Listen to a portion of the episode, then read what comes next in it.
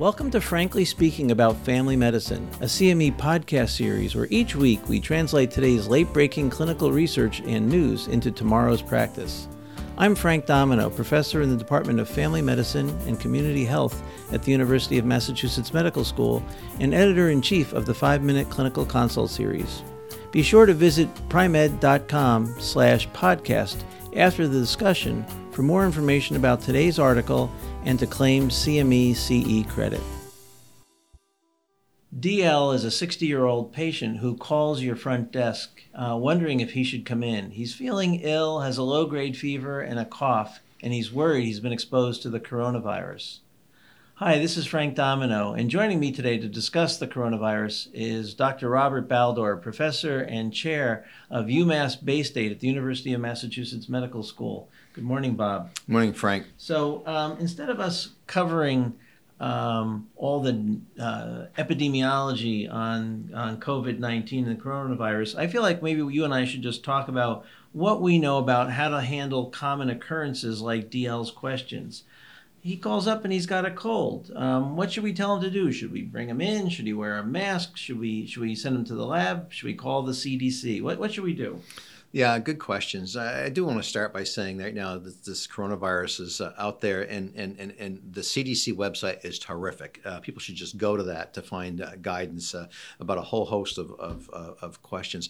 The, problem with, with, with a virus like this is that it's, it's a novel virus, so there's no immunity out. There's no herd immunity out there. We have no vaccine for it. So the last and and and the people who are really struggling with this or dying from it or having severe disease from it tend to be the elderly, the immunocompromised in some in some fashion. So the last thing you want to do is have somebody who has this or you suspect of having it coming into a medical uh, arena where there are people who are immunocompromised. So some of this is like, well, people need to be seen though who are sick, and so this is a little bit teasing out what is the likelihood that, that they actually have coronavirus. Did they actually travel to an area and so on? Uh, were they in China or in Italy in the last three weeks? And if they weren't, unlikely that they've got that exposure. Uh, but the problem is, I actually talk about this as the perfect storm. This is a medication. This is a, a disease we really don't have any great prevention for. We don't have any great testing for, and we don't have any great treatment for. So wow, we're sort of stuck with this as we um, as we go along. So um, so so so given all of that, um, people who are getting sick though, it's severe respiratory compromise. So I want to know how ill is this person? And it's the same thing even with the flu. I don't necessarily want somebody with the flu coming into my office. So I'm going to tease out over the phone doing that triage. How sick are you? And well, you got a little great fever, you're coughing, you're achy, but otherwise that stay home. There's really no benefit to coming in you're coughing really bad, you're having some dyspnea, shortness of breath, you probably need to be assessed. I, I agree with you. I think it. Uh, I, I, recently went to the doctor's office for another problem, and one of the first questions they asked me is, "Are you ill? Do you have a fever? And then, have you traveled outside the country in the last 30 days?" And I'm like, "Well, those are really good questions to ask." And so I agree with you. We should do a better job in training our staff and triaging phone calls, and encourage people to stay home and take care of themselves, and see those who are most vulnerable, those who've been exposed, those who are elderly, those who are immunocompromised. Um, let's say the patient gets through the through the gauntlet of your front desk is in your office, and they've got some fever, uh, some some they're achy all over, maybe a little bit of a runny nose, a little bit of a cough. How do you decide whether they should be tested or not? So first thing I want to say when they come in, they should put a mask on. should ask them to put a mask on. Uh, the other thing is really being careful with careful hand washing. Uh, this is drop. This particular virus is droplet spread versus airborne, which is interesting. So airborne, people are sneezing or whatever, gets into the air, floats around for a couple of hours. Being droplet spread means that it settles more on uh, surfaces, environmental surfaces, hangs around probably three, four, five, six hours. So careful hand washing, but also for that person who is coughing to cover up. So, um, how do we decide whether we test them or not? Oh, so great question. Um, so, turns out you really can't test them. Your local hospital doesn't have the testing. And up until just uh, very recently, like last weekend, it was only the CDC that you can get testing. So you'd have to send a test. Now, mind you, you've got people coming in with respiratory symptoms that are ill. All right. So you want to know you, you want to do a respiratory swab for them and you want to test them for uh, RSV and influenza. And that's probably what they're going to have. But then you can take that swab and you can uh, send it off for testing. Now, right now, most state departments of public health have the kits and they're able to do the testing, but they're not testing everybody either.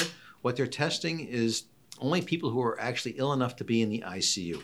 And so the CDC won't even accept a sample unless somebody is severely ill. So this is what I said. Right now, it, it's really around people who are sick and ill. They need to be uh, admitted. They need to be in a reverse uh, pressure isolation room, isolation room mm-hmm. as, as part of it. So we want to keep these people home as much as possible. We want to keep them out of our ears, out of our offices, and say, home, you should just take care of yourself at home and to prevent the spread of this uh, illness until we've really developed a bigger sense of herd immunity or, or, or vaccine to help. Um, let's just end on sort of a broader picture. What, what are your thoughts going forward? I, have heard a number of predictions that, you know, eventually this is such an infectious agent, most of us will probably be infected with it, but um, it, it, hopefully by then we'll have a vaccine to help prevent it. Any thoughts on that? Yeah, so one of the issues is being concerned around what's the mortality rate. And so the mortality rate appears to be somewhere between 1 and 4% looking at this, but that all depends on what the denominator is. So this many people have this. It's like the common cold, and we don't know how many people actually are out there. So if you look at that denominator, it gives you a different factor.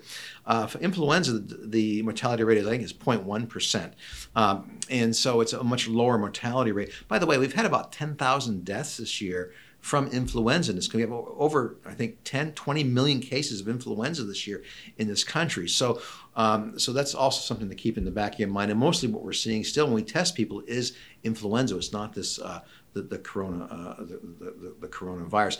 Um, I was hoping that maybe this would die out as the weather gets warmer, which tends to happen with the uh, uh, influenza virus. Well, turns out, Frank, you've heard about summer colds, right? You know what causes summer colds? Coronaviruses. Wow. So, so the likelihood of the warmer weather is probably not going to help us with this particular strain of coronavirus that we're seeing. All right. So, encourage patients to stay home, take care of themselves, um, wash your hands frequently and um, stay tuned. We'll try to give you an update going forward uh, over the next couple weeks as we learn more about the coronavirus and how best to help you and your patients. Thank you, Bob. All right. Thank you, Frank.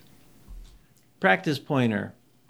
Patients who call and are ill should be encouraged to take care of themselves at home unless they're severely ill, immunocompromised, or elderly. Those should be seen in some healthcare setting, either your office or an emergency room, and they should be encouraged to wear a mask before going into any healthcare facility to prevent further spread of whatever illness they have. Join us next time when we talk about intermittent fasting and its influence on weight loss and improving cardiac risk factors.